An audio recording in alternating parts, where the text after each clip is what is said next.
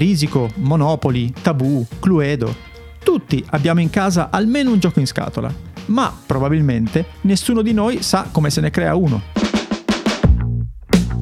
Con l'ospite di oggi, game designer, entreremo nel mondo dei giochi da tavolo e capiremo come si crea lo storytelling giusto, quali sono le diverse dinamiche di gioco, perché è importante conoscere matematica e statistica, fino a scoprire come è riuscito a raccogliere oltre 6 milioni di dollari su Kickstarter per una delle sue creazioni più recenti. Io sono Federico Favot E io sono Edoardo Scognamiglio. e siamo pronti ad hackerare la creatività di Andrea Chiarvesio. Ciao Andrea, benvenuto. Ciao Andrea. Ciao Edoardo, ciao Federico. Eccoci qua. Allora, puntata speciale perché quando abbiamo detto alla nostra community, ai nostri alle nostre members che avremmo avuto come ospite un inventore di giochi da tavolo, sono impazziti. Impazziti, sì sì. Impazziti, ci hanno riempito di domande. non abbiamo dovuto lavorare per stavolta a Beh, scrivere le domande. No, abbiamo un po' meno, un bel un po', po' meno del solito. Una bella base. La prima domanda è di Lorenzo che ci dice qual è il gioco da tavolo che avresti voluto inventare? Ah, ma questa è facilissima. Magic l'adunanza o Magic the Gathering per gli anglofoni. Per mille ragioni. Primo perché sarei l'unico game designer di giochi da tavolo ricco barra benestante al mondo. ok, una Ma quella meno venale è l'impatto enorme che questo gioco ha avuto eh, sull'intero movimento dei giochi da tavolo moderni. Ok. Prima di, diciamo, intraprendere questa carriera, prima di inventare il tuo primo gioco, che cosa facevi nella vita? Ci sono arrivato piano piano, nel senso, io come vi dicevo, sono sempre da sempre eh, veramente appassionato di giochi da tavolo, sono sempre stati la mia grande passione. Avevo una laurea in marketing, insomma stavo cercando lavoro dopo il master e ho visto un'inserzione di una società che conoscevo benissimo e stava aprendo i suoi uffici di Milano ed era la Wizard of the Coast, gli editori di quel Magic the Gathering di cui sopra. Ecco i puntini che si collegano. Esatto, ho risposto all'inserzione, tra l'altro era per un commerciale, insomma, un ruolo per cui non sono per niente tagliato, difatti mi- non mi presero, cioè l'amministratore Ah, delegato mi, mi vide in faccia e disse tu cosa vuoi andare a vendere, non saresti capace di vendere ghiaccio nel deserto Mm, e quindi vabbè, tornai a casa con le pive nel sacco. Dopo due settimane ricevetti una telefonata eh, da una signora americana che mi chiedeva se ero disponibile per un colloquio alla Wizard of the Coast. Io dissi, ma guarda che io l'ho già fatto due settimane fa non- e non mi avete preso. Fa, no, no, ma è per un'altra posizione. Ah. E avevano bisogno di qualcuno per coordinare invece tutta l'attività di tornei del gioco in Italia. Ah. E quindi il mio primo lavoro nel settore è stato proprio come responsabile di quello che si chiama gioco organizzato, cioè letteralmente organizzare come giocano le persone all'interno dei negozi o delle manifestazioni di settore. Anni, scusami, stiamo parlando. Eh, fine anni 90, 97. Ok. E scusami, da mm, diciamo organizzatore responsabile dei tornei, qual è stato il passo successivo che magari ti ha avvicinato un po' più alla creazione? Il passo successivo è stato passare al marketing, sempre nella, nella Wizard of the Coast, e iniziare a occuparmi della localizzazione dei giochi, quindi nella traduzione dei, dei giochi dall'inglese all'italiano. Ah. Il che mi ha permesso di entrare in contatto con i designer di Magic, quindi il Garfield che ho citato prima, lo sviluppatore Rosewater, che è probabilmente il più bravo sviluppatore al mondo, e iniziare a imparare da loro. Come si faceva una volta, si va a bottega, ecco, è una professione talmente nuova, talmente di nicchia. Eh, I game designer professionisti sostanzialmente esistono da, da 30 anni mm, e sono molto pochi. Quindi, sebbene adesso inizino a esserci dei libri, dei corsi, dei modi per imparare la professione anche un pochino più strutturati, quando ho iniziato io l'unica cosa che potevi fare era trovare qualcuno che già facesse questo mestiere Mm, e cercare certo. di carpirne i, i segreti. Da lì è diventato il tuo mestiere, Sì, diciamo. da lì sono arrivati i giochi successivi e dopo un po' di giochi, alcuni di discreto successo, altri meno, eh, sono stato contattato dalla Camon, nella persona di David Preti, che è il nostro CEO, ma era anche un mio amico e contatto personale. Che è un'azienda che fa solamente questo, cioè sviluppa giochi. È una delle più importanti aziende del mondo dei giochi da tavolo. Italiana, giusto? No, è un'azienda internazionale, la sede Ok. a Singapore. E adesso è la tua quotidianità. Tutto il giorno sviluppi giochi da tavolo, possiamo dire. È questo. Biglietto da visita è game developer. Sì, sì, sul biglietto visita c'è game designer. Ok, però la cosa che veramente facciamo sempre qui è quella di hackerare i nostri ospiti. Cosa vuol dire? Che vogliamo rubare di tutto. Nel tuo caso vogliamo capire come si crea un gioco da tavolo, perché è una cosa che cioè, ci giochiamo tutti, eh, tutti hanno, no? specialmente durante le feste, c'è sempre qualcuno che tira fuori la scatola, la mette lì sopra e dice adesso giochiamo, no?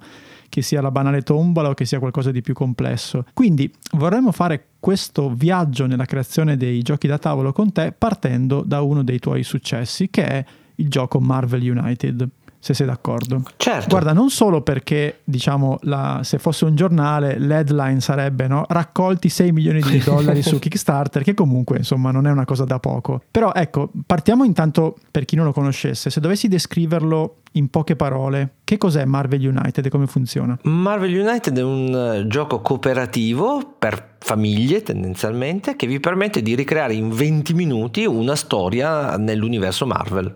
Voi siete mm. gli eroi, c'è un villain da sconfiggere e dovete collaborare insieme. Di solito insomma si, si corca il villain di mazzate, ecco, quasi sempre. Come lo imma- in- cioè, ce l'ho davanti, cosa vedo? Ce l'hai davanti, vedi eh, sei luoghi iconici dell'universo Marvel. Su un tabellone, scusami. no, no, non vedi un tabellone, cosa vedi sei okay. piccole plancette, ognuna rappresenta un mm. luogo. Mm, poniamo Central Square, la torre dei Vendicatori, okay. i laboratori okay. Stark, eh, l'Helicarrier dello Shield. Mm-hmm. Vedi le miniature che ognuna rappresenta uno degli eroi che stanno giocando e la miniatura che rappresenta il cattivo, una plancetta con le regole di quel cattivo specifico e ogni giocatore mm-hmm. ha un suo mazzo di carte che rappresenta i poteri oh. dell'eroe. Un micro mazzo di carte perché sono poi 12 carte in mm-hmm. tutto. Intorno a questa cosa giocando vai a costruire una sorta di fumetto, una cosa che abbiamo chiamato storyline, cioè mm. le carte affiancate raccontano la storia che stai vivendo, okay. quindi se Capitan America sta tirando un pugno a uno sgherro del cattivo, ci sarà la carta nella storyline con Capitan America che sta tirando un cazzotto. Ci sono okay. le carte ovviamente okay. del cattivo che intervengono all'interno del, del villain, diciamo. Uno del gruppo fa il cattivo. È un'opzione che abbiamo introdotto nel set con gli X-Men, che è quello che ha raccolto i 6 milioni di dollari, ma non è necessario necessario, si può giocare ah. cooperativi ah. contro il gioco. Ah, ok, tutti contro tutti il contro il gioco. Sì, perché vole- okay. volevamo mettere l'accento proprio sull'aspetto del team di eroi che collabora sì, sì. per sventare la minaccia. Ti medesimi, hai visto i film Marvel, ti medesimi, anch'io posso essere un eroe e sconfiggere il cattivo. Ok, chiarissimo. Riavvolgiamo il nastro. Mm. Nel mondo questo gioco non esisteva qualcuno a un certo punto ha pensato a un'idea e qui guarda si sono scatenati i, i nostri ascoltatori perché ci, Peppe ci chiede prima di tutto ok ma c'è una sorta di standard di format per i creatori dal quale partono per la loro ideazione oppure si parte da zero?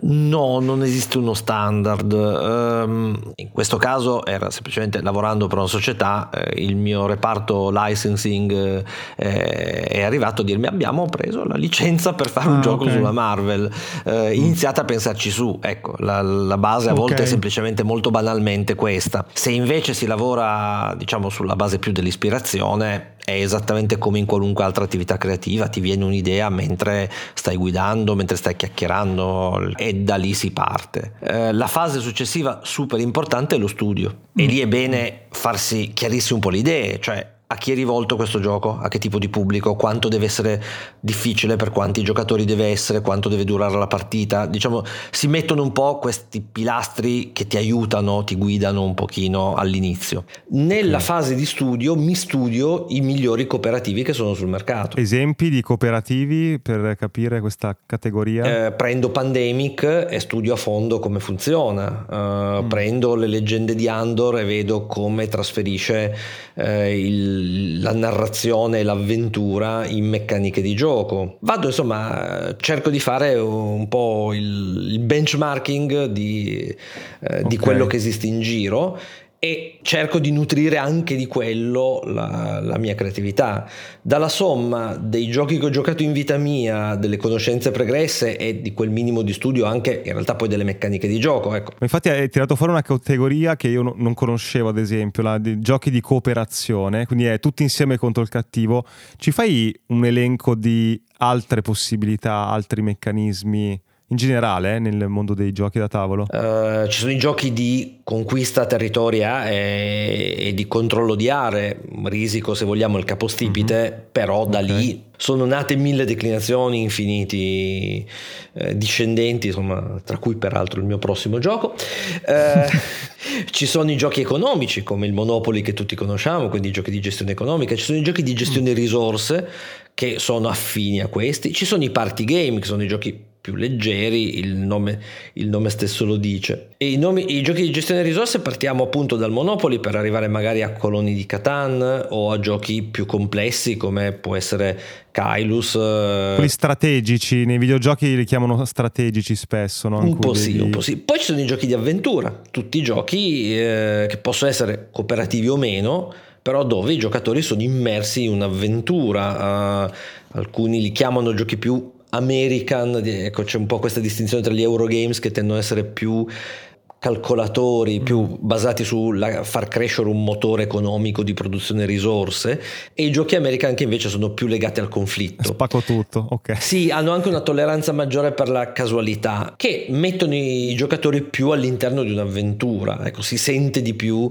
eh, anche la parte di racconto. Tutti i giochi mm, mm. raccontano storie, questo tutti, anche gli astratti. Ecco, un'altra categoria sono gli astratti, la dama, gli scacchi per capirci, Forza 4. Mm-hmm, I certo. cooperativi li abbiamo menzionati, poi esistono svariati ibridi, esistono generi di giochi semi-cooperativi, esistono i giochi di corse, eh, o comunque in generale i giochi sportivi che cercano invece di simulare uno sport. Tipo, eh, sullo sport? Ma il Subbuteo eh, penso che forse ah, ah, certo, molti certo, lo hanno qui, presente, chiaro. ma esistono giochi, non so, sulla Formula 1. C'è un bellissimo gioco sul ciclismo che si chiama Flamme Rouge. Non tutti gli sport sono facili da rendere, però. Questi sono un po' i generi, però poi ci sono delle, andando un po' sul tecnico, però penso possa essere interessante, invece le dinamiche di gioco, no? nel senso che un po' andando a scartabellare in giro ne abbiamo trovate un po', quindi abilità manuale, memoria, eh, la votazione, il pesca e gioca, il tira e muovi. Queste sono tutte categorie di dinamiche che... Queste sono meccaniche. Meccaniche, scusami, ok. Queste sono le meccaniche che sono un po' i mattoncini con cui si costruiscono i giochi, le, le regole. Mm. Eh, a seconda appunto del tipo di effetto che voglio ottenere, del tipo di pubblico a cui mi rivolgo,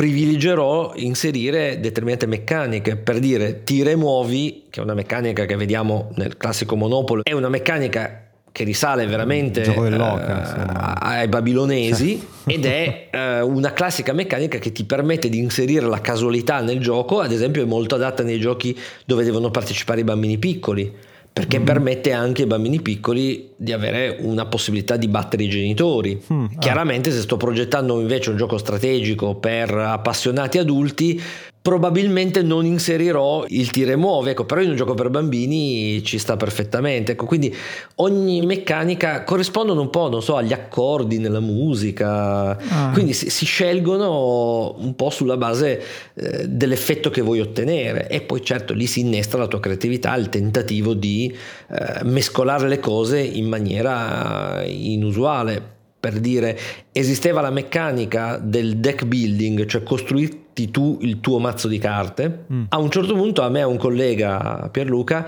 è venuto in mente di dire, ma che succede se sostituiamo alle carte dei cubetti di legno di colori diversi?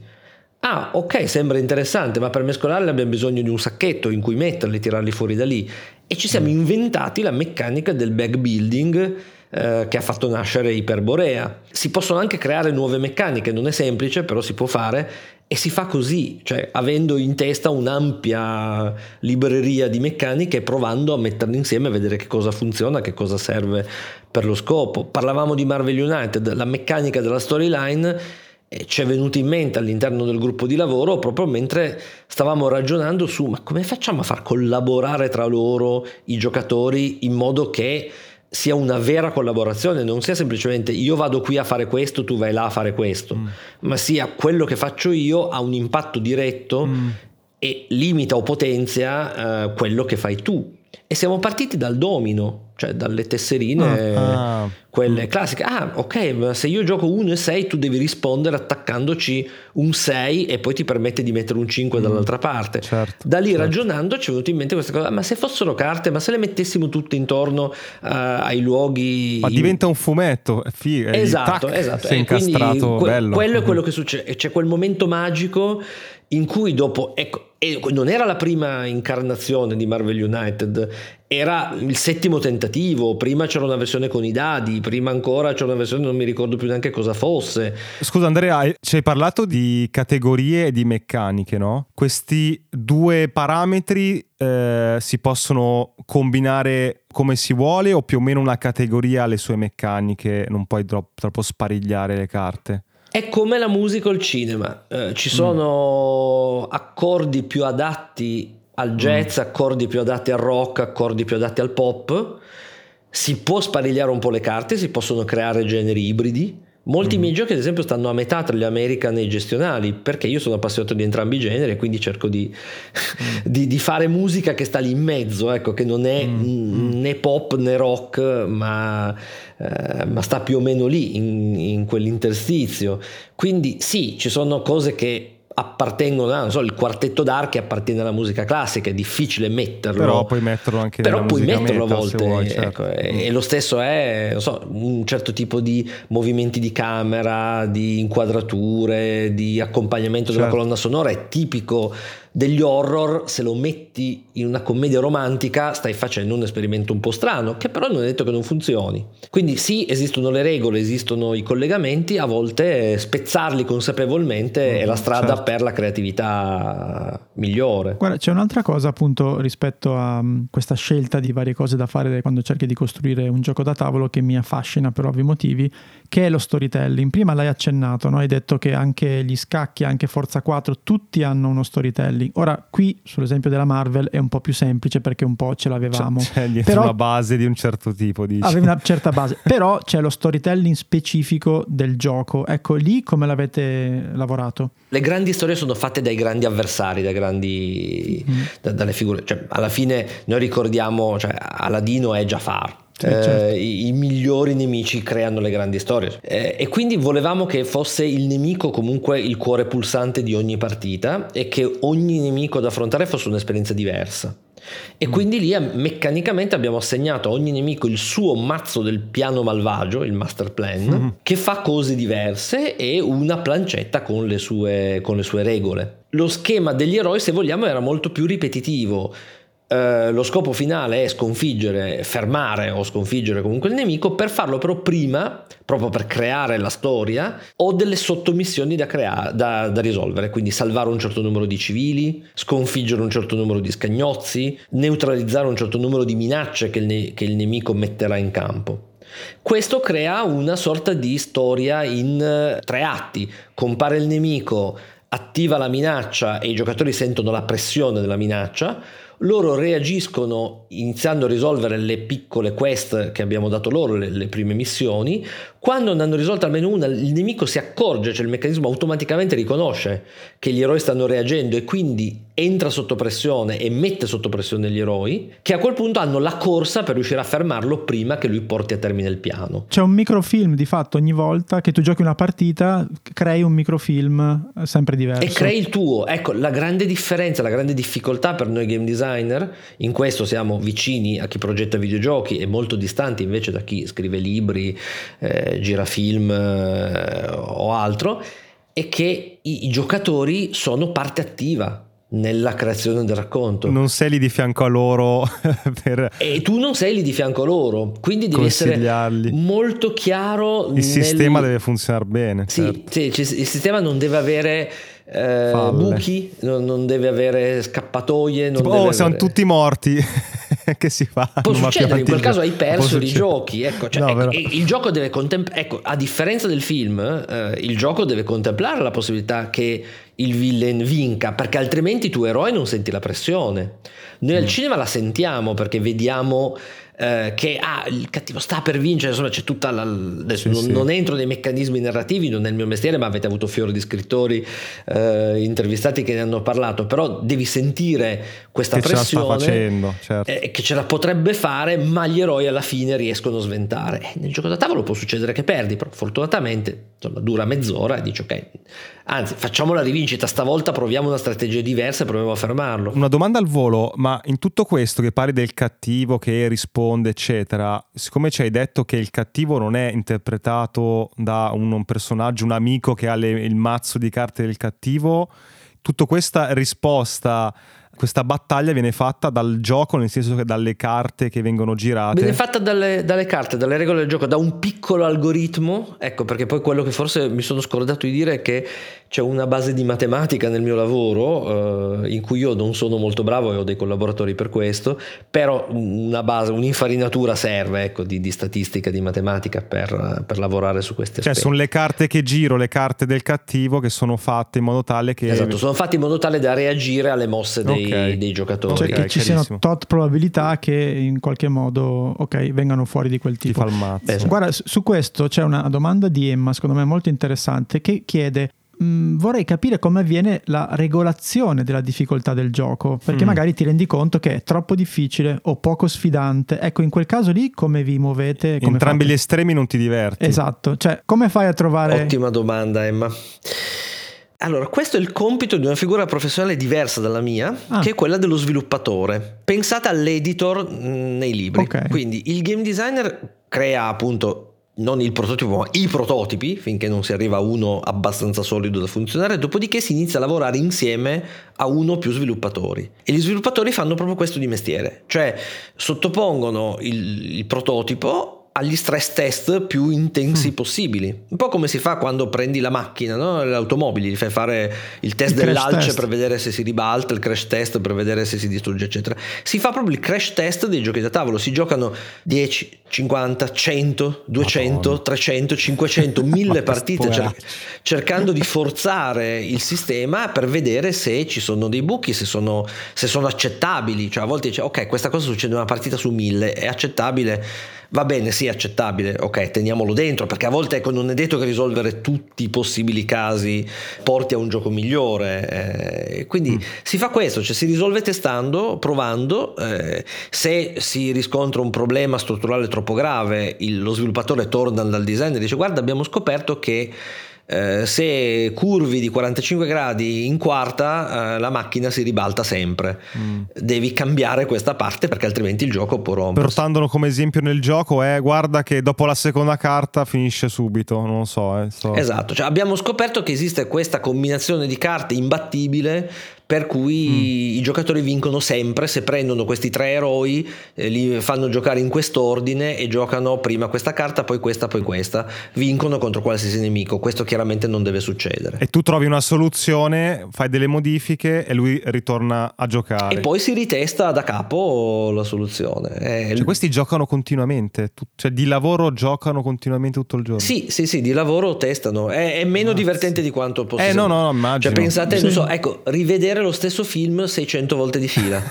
sì, sì, no, meccanica. Esatto, segnandosi di ah, ma in questa scena un, si vede il laccio un, della scarpa di un romano che non si può perché No, ma io, io ho un amico all'università che si è bullato tantissimo perché in Olanda ha iniziato a fare il tester per la Nintendo. Ragazzi, ho trovato il lavoro perfetto. Gioco ai videogiochi tutto il giorno, devo testarli. Dopo una settimana ti viene il vomito. Sì. Che a parte che devi continuare, come dici tu, a, a, giocare allo stesso gioco continuamente, il giorno della marmotta, ma poi vai incontro a tutti i bug. Per cui non ti diverti perché provi e boh, si inchioda, succede un problema, devi, hai un Excel di fianco in cui devi riportare, allora ho fatto questi due passi e è andata male, ho fatto, sì, quindi sì, no, no, capisco che sia una... Ecco, funziona esattamente così, esattamente così. Tra poco torniamo all'intervista, ma prima vogliamo parlarvi di Fisco Zen, il partner di questo mese che ha passato la nostra checklist, perché ci piace, può interessarvi, è realmente utile e sgancia sconti per tutti. Fisco Zen è una startup che vi aiuta a fare diverse cose. Con loro puoi aprire la partita IVA senza costo se diventi cliente. Avete una piattaforma per emettere fatture ordinarie elettroniche. Ti fa il calcolo automatico in tempo reale delle tasse che andrai a pagare, così non hai sorprese e poi una consulenza fiscale senza limiti con i loro professionisti. Cioè ogni volta che hai una domanda sulla fiscalità puoi sentirli. E se hai già la partita IVA ma cerchi una soluzione più economica e magari efficiente del tuo commercialista, puoi passare a Fisco Zen senza sforzo. L'abbonamento annuale costa 299 euro ma usando il codice sconto HACKING50 HACKING50 hai 50 euro di sconto. Comunque se clicchi il link in descrizione il codice viene riconosciuto in automatico. Loro puntano tanto sulla consulenza, anche se non sei ancora un loro cliente, quindi ti daranno tutte le informazioni non solo sulla piattaforma, ma su dubbi magari fiscali che stai avendo in questo momento, quindi prova a fare un giro. Intanto noi torniamo all'intervista siamo arrivati appunto, abbiamo fatto velocemente l'ideazione, abbiamo fatto i prototipi, abbiamo cominciato a testarli, sono entrati in campo questi sviluppatori. Adesso che succede? I feedback ti tornano indietro e tu ogni volta in qualche modo devi andare a riaggiustare il tiro. Sì, sì, si lavora insieme agli sviluppatori, se appunto il problema riscontrato è serio si va a cambiare qualcosa, si spera di non dover cambiare nulla nelle meccaniche di base perché a quel punto tocca ripartire quasi da zero, fare un altro prototipo. Se non succede che torni alla alla casella 0, ma devi soltanto appunto nel caso di prima, ok, modifichiamo questa abilità di questo eroe, eh, scriviamo un testo diverso, togliamo un'icona da questa carta, quindi se sono piccoli aggiustamenti tutto torna agli sviluppatori che ritestano, eh, se no appunto hai un po' più di lavoro tu. Quando il gioco è pronto o semplicemente quando l'azienda ti dice la delivery di questo gioco è il 28 maggio e quindi il 28 maggio tu devi spedire al producer i file, si spediscono i file al producer. Non significa che il tuo lavoro è finito, ma significa che nella catena di lavoro è passato allo step successivo, cioè in mano responsabile di produzione che eh, lo sta già facendo da tempo ovviamente, però a questo punto inizia a lavorare, cioè sta già lavorando, però insomma mette insieme la grafica con gli illustratori, con i grafici, eh, inizia a capire come si impagina il regolamento. Ah sì, l'ultimo passo è scrivere il regolamento, scusate, me lo stavo dimenticando. Prima di consegnare... Eh, guarda, su questo abbiamo delle domande. Però ci arriviamo. Ma perché il prototipo come ce lo immaginiamo? Eh, un, fatto male. Una cioè cosa proprio... orrenda, appunto, cioè stampato in bianco e nero, raramente a colori, proprio, eh, con eh sì. soltanto testi. A volte cerchiamo di metterci delle icone o delle immagini insomma, per aiutare questi sviluppatori. Per aiutare gli sviluppatori, a visual... soprattutto se è molto importante la parte narrativa, cerchiamo di renderlo visivamente un po', però deve essere funzionale. Ecco, I prototipi devono avere le informazioni nei posti giusti, ma non per forza essere esteticamente gradevoli. Quindi eh, poi è compito quello del reparto reparto grafico, del reparto delle illustrazioni. Volevo farvi una, una domanda eh, su un punto che abbiamo trattato prima, a entrambi, visto che si parla di storytelling, ma lo storytelling è, diciamo, inserire una storia, un background, tutto un mondo per come ce l'hai raccontato tu o diciamo può esserci anche in un, uh, un gioco come Risico, cioè Risico c'è uno storytelling o per come lo vedo io adesso è abbastanza netto, nel senso che ci sono diversi stati, diversi carri armati, lancio i dadi, t'ammazzo, no?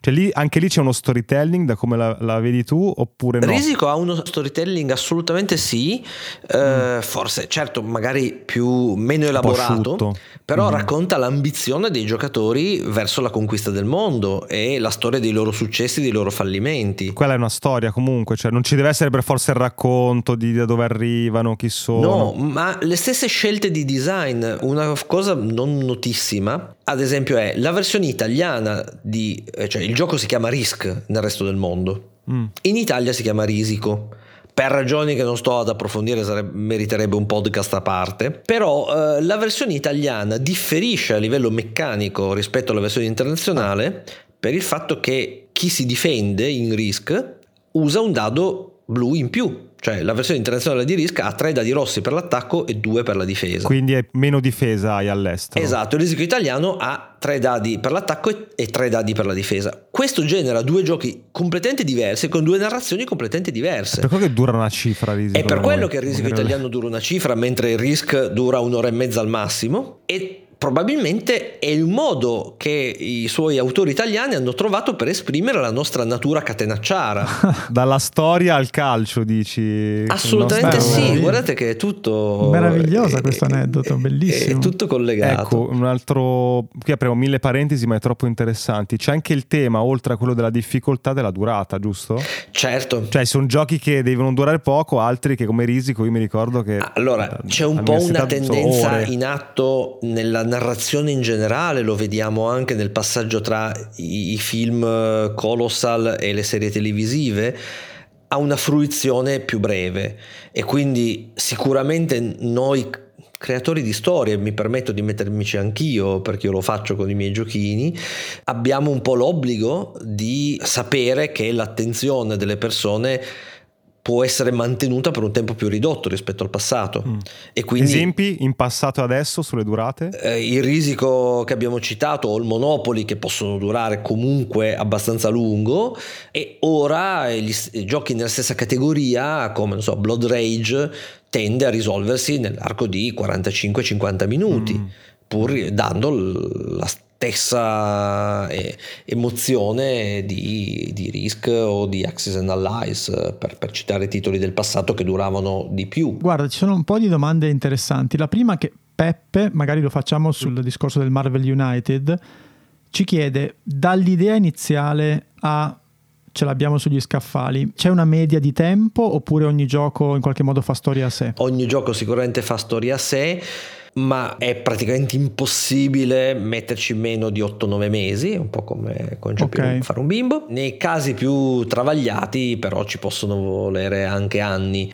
E poi, tornando un attimo indietro, però era importante, Elisa ci dice, ma il libretto delle regole di istruzioni perché io quando apro un gioco spesso rinuncio se le eh, istruzioni sono roba. troppo lunghe o troppo complicate. ecco, anche qui è un che po' c'è sempre uno che dice Ve lo spiego io. Aspettate, leggiamo prima tutto e poi si apre la scatola. Io faccio così con i miei figli. Leggiamo tutto. Così. Mentre leggo se ne sono andati. Quindi... Oppure c'è quello smart che dice: No, no, no, no non serve, guarda, si capisce subito e sì. poi ti rovina il gioco. cioè, sono queste due scuole di pensiero. Ecco, qui Andrea, come funziona? Perché non è facilissimo, credo. No, Elisa ha ragione da vendere. È una parte importante del mio lavoro. Cioè, alla fine.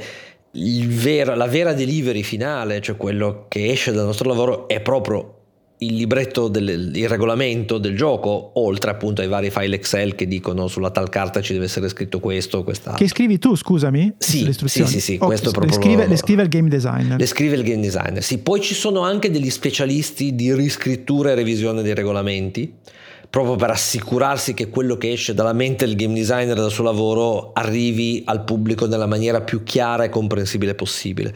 Scrivere regolamenti è dannatamente difficile per le ragioni che avete elencato prima. Eh, idealmente tu vuoi che il regolamento sia esaustivo e copra tutti i casi possibili del gioco, ma nello stesso tempo tu non vuoi spaventare le persone con un libricino stile esame universitario inserito nella scatola. Quindi quanto più possibile deve essere visivo, quanto più possibile deve essere pieno di esempi pratici per permettere ai giocatori di comprendere come funziona la, la meccanica di gioco.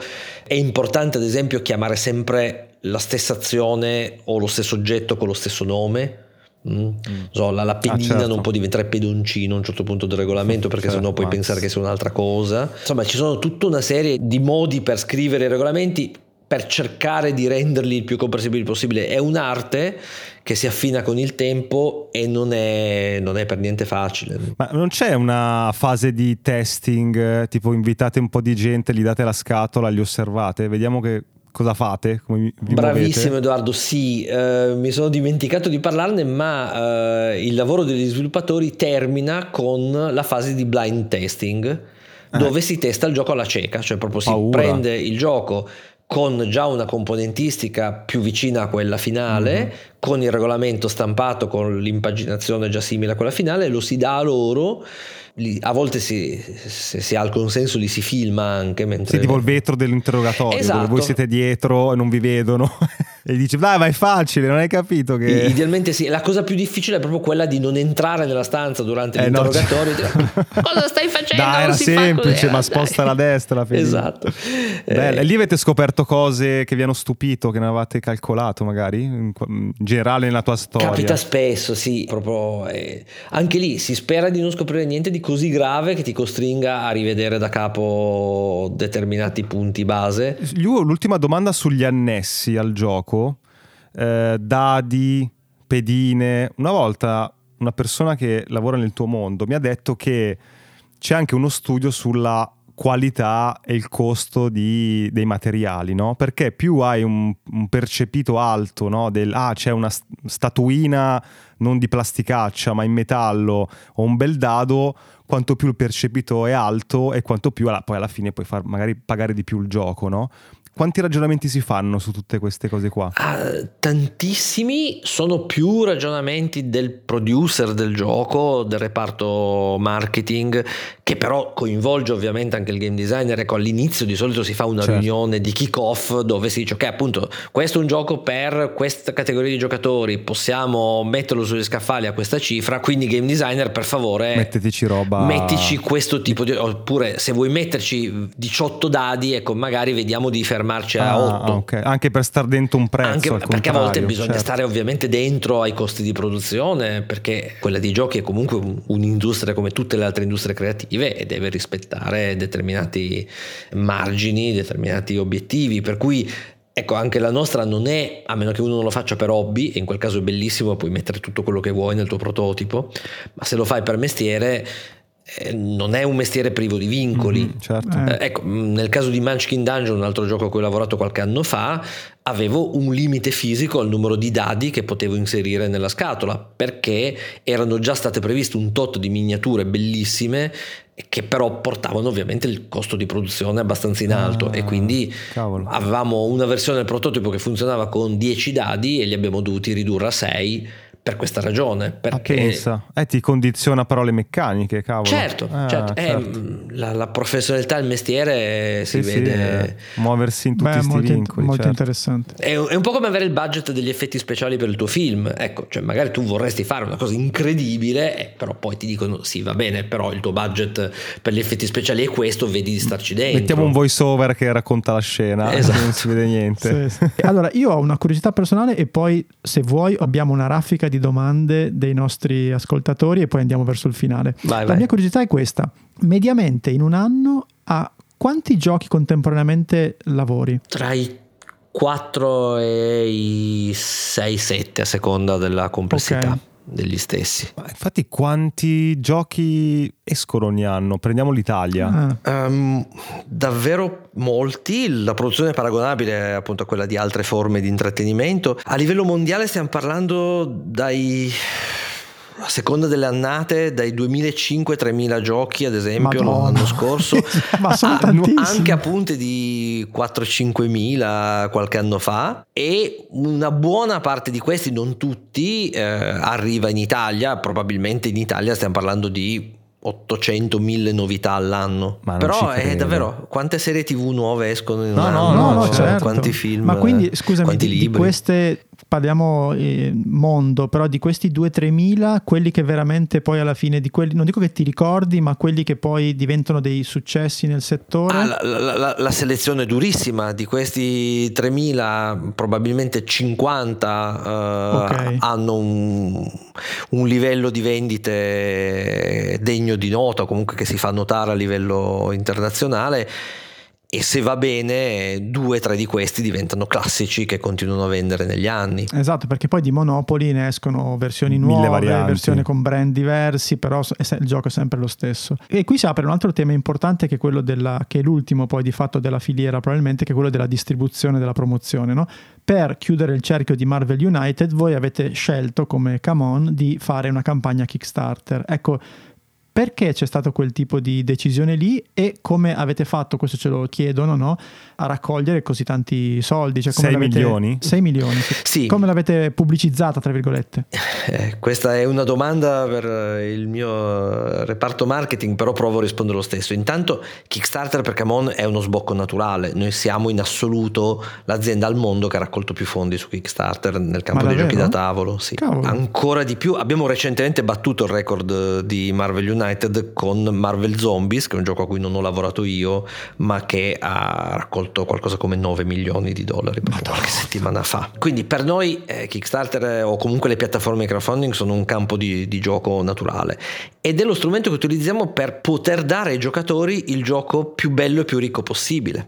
Proprio per il discorso che facevo prima. Eh, I giochi hanno un budget di produzione e non è facile anticipare eh, il, il, budget di produzione per una produzione così ricca, così importante. Per poterci permettere di fare un film con quegli effetti speciali, cioè per sì, poterci sì. permettere di mettere Fai una sorta di prevendita. In pratica ecco. sì, in pratica mm. sì, ma nello stesso tempo chi partecipa alla campagna ha dei vantaggi enormi perché Kickstarter è basato sul contenuto esclusivo. Mm-hmm, Quindi certo. tutta una serie di contenuti vengono dati attached for free alla, nella campagna e a quel punto dice ah tutti questi eroi tutti questi nemici tutti questi contenuti mm. li hanno soltanto quelli che hanno partecipato mm. alla campagna quindi hai anche un valore di gameplay, non soltanto di materiali, eh, ma anche di gioco molto molto più alto. Certo. Eh, è lo strumento che usiamo per dare ai giocatori il gioco migliore possibile in tutte le sue forme. Ok, guarda,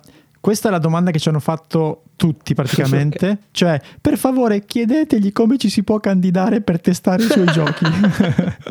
Ma mi sa che adesso. Fa? Come si fa?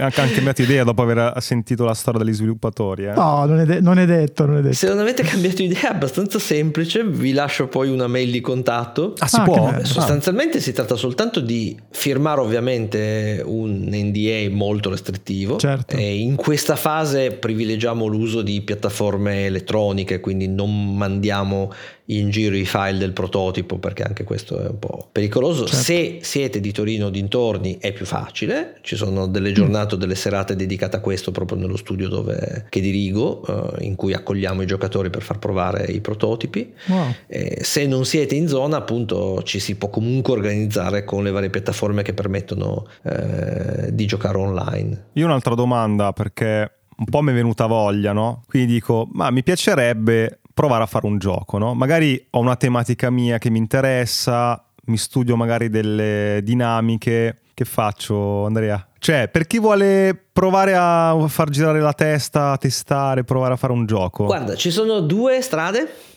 una sono i corsi, perché iniziano a esserci dei, dei, corsi che insegnano un po' questo mestiere del game design. Parliamone anche, nel senso siamo amici della certo. scuola Holden, per cui esatto, uno è quello che... che... tengo io alla scuola Holden mm. insieme a Alessandro Vataneo che si occupa dello storytelling insomma, insegniamo proprio un po' questo mestiere, arrivi con la tua idea e noi cerchiamo di farti vedere qual è il processo che può okay. portare l'idea a maturazione, a essere un, un okay. prototipo che può essere presentato poi agli editori, mm. senza necessariamente passare per eh, andare a bottega da chi già lo fa o iscriversi a un corso. Esiste una cosa bellissima tra l'altro in Italia che è IdeaG ed è una sorta di asso- eh, l'associazione degli inventori di giochi. Ah. Ah. IdeaG eh, vi mando mando poi il link e i riferimenti Grazie. loro, non soltanto mette a disposizione degli aspiranti autori tutta una serie di risorse gratuite e anche mm. di consulenze di, di, membri, ma organizza regolarmente su tutto il territorio degli incontri dedicati agli aspiranti autori o anche agli ah. autori già affermati,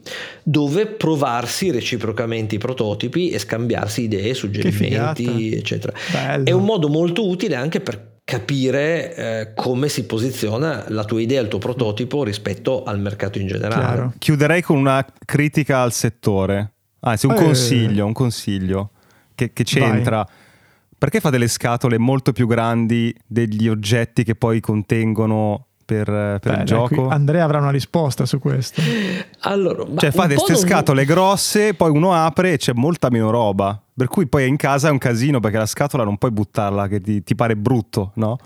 Ah, Edoardo, un pochino non tutti lo facciamo. Ah, ok. Mm, le, Ho sparato esempio, un po' troppo le, nel mucchio. Le, sì, cioè le, le, scatole di, di Camon sono sempre piene fino all'orlo di okay. miniature, carte, tabelloni assemblati. Anzi, facciamo fatica a far stare le cose eh, okay. eh, dentro. È vero, eh, qualche editore lo fa è, è pur vero che esiste il principio di quando sto comprando qualcosa, in parte il mio cervello attribuisce valore sì. anche più alle grande la scatola, più, più vale. è grande la scatola, più il valore. Cioè, lo si vede ecco, sui giochi di carte. Eh, certo. Quando vendi un gioco di carte e lo vendi nella confezione più piccola e compatta possibile, lo puoi vendere fino a un certo prezzo. Ah. Se ci metti una confezione eh sì. più grande, più rigida, un vassoietto per tenere le carte, eh, due token magari inutili ai fini del gioco che però fanno bello, improvvisamente lo puoi mettere sugli scaffali anche a 5, 8, 10 euro in più. Quindi non vorrei dire che la colpa è di chi li compra perché è brutto rispondere così, però, però diciamo che c'è, quindi... però c'è, un meccanismo di mercato che fa certo, sì certo. che a volte alle case editrici convenga almeno in parte seguire questa strada, che va bilanciata con i costi, ad esempio, di spedizione, di, ah, di, maga- certo. di magazzinaggio. Quindi, medaglia, certo. guarda, Edo io penso che abbiamo fatto una piccola cavolata questa volta. Cioè? Perché noi di solito sfruttiamo tutti i nostri ospiti per qualcosa che ci interessa e Andrea lo facciamo andare via così, libero, senza darci un consiglio su una cosa. Ma invece mi è ah. venuta in mente una cosa, caro Andrea. Momento consulenza gratuita Scrocco. Consulenza gratuita. Noi da tempo stiamo pensando di fare delle carte creative a marchio Hacking Creativity. Marchio nel senso che abbiamo delle piccole idee, ancora nessuna funziona benissimo, però è una cosa che noi entrambi utilizziamo tanto, carte creative, carte storytelling, eccetera. Ma forse sai la chiave qual è Edo? Mm-hmm. È unire la competenza di Andrea per creare delle cards che sono un gioco utili, ma c'è la, la storia. Sì, c'è, c'è la meccanica di gioco. Quanto ci costi Andrea? Facci capire. Dovreste parlare con il mio agente. Eh, è una strada molto difficile quella che hai descritto Federico perché ecco, è la strada dei giochi educativi. Subito o comunque funzionali che sono veramente i più difficili da progettare in assoluto. Niente, Proprio perché i giochi sono fatti Già siamo in alto mare, non I, i giochi mai. sono fatti per fare altro, sono fatti per intrattenerti, per magari farti imparare mm. delle cose ma in maniera subliminale mentre li stai giocando e quindi dare uno scopo pratico a un gioco è, un è la cosa più difficile in assoluto che si possa fare, quindi in questo caso la mia consulenza vi costerebbe tantissimo perché so che mi porterebbe O ce l'hai via. già data e chiudiamo qui questa esperienza. Ce l'ha appena data la consulenza. Fate il miglior mazzo di carte creative che riuscite a pensare okay. senza aggiungere okay. un, non t'allargare Fede. una funzione eh. ludica. Punto sempre in alto. Eh. Andrea, grazie mille, chiacchierata bellissima e a prestissimo. Ciao, grazie, grazie a voi e grazie a tutti quelli che sono in ascolto. Ciao.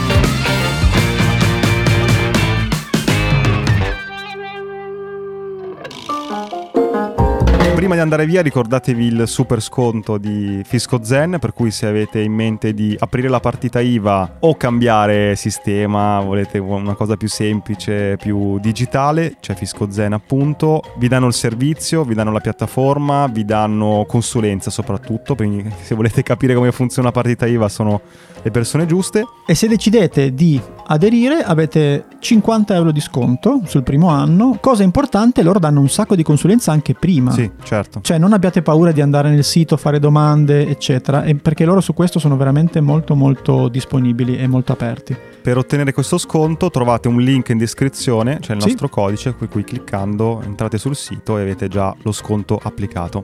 Ciao ciao! Ciao!